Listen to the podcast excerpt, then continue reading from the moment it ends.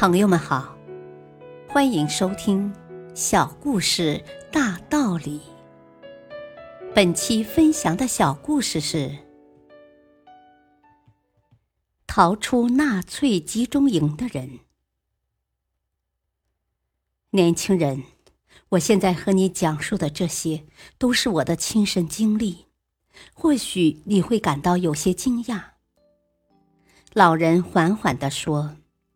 可我还是想告诉你这样的一个道理，这就是通过自己积极的思考后，你可以战胜自己，战胜挫折，战胜你所面对的任何困难。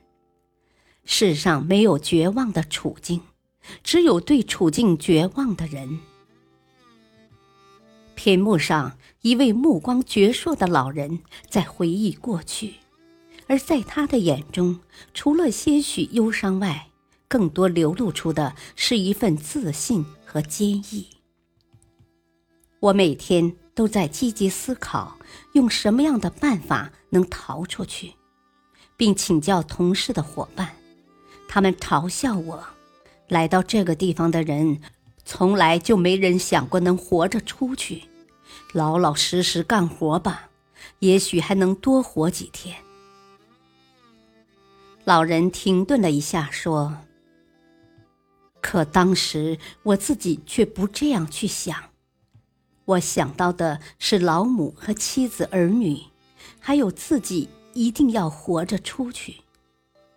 终于，我的机会来了。”老人自言自语地说：“那天我恰好被安排去野外干活，黄昏收工时。”趁着黑幕，我偷偷钻到了大卡车的底下，在别人不知情的情况下，我脱光了自己的衣服，并悄悄地爬到了附近不远处的一堆赤裸裸的死尸内。当时还是夏天，虽然气味刺鼻的难闻，甚至还有蚊虫叮咬我，而我已无暇顾及这些。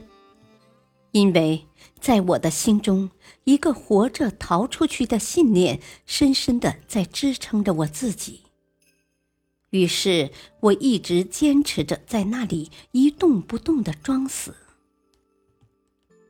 夜深之后，我在确信身边并无一人的情况下，才缓缓的爬起来，并就这样一直光着身子，一口气跑出了七十公里。后来我才渐渐确信，自己已经从那个可怕的人间地狱中逃了出来。这时，在屏幕下方的字幕里，显示着这样的一段文字：幸存者维克托·弗兰克尔，犹太人，战争初被投入了纳粹德国某集中营，后逃出。大道理，人活着要有一个信念在心中。世上没有绝望的处境，只有对处境绝望的人。只要你自己不放弃希望，积极努力的思考和准备着，机会就一定会光顾你。要知道，机会常常偏爱那些有准备。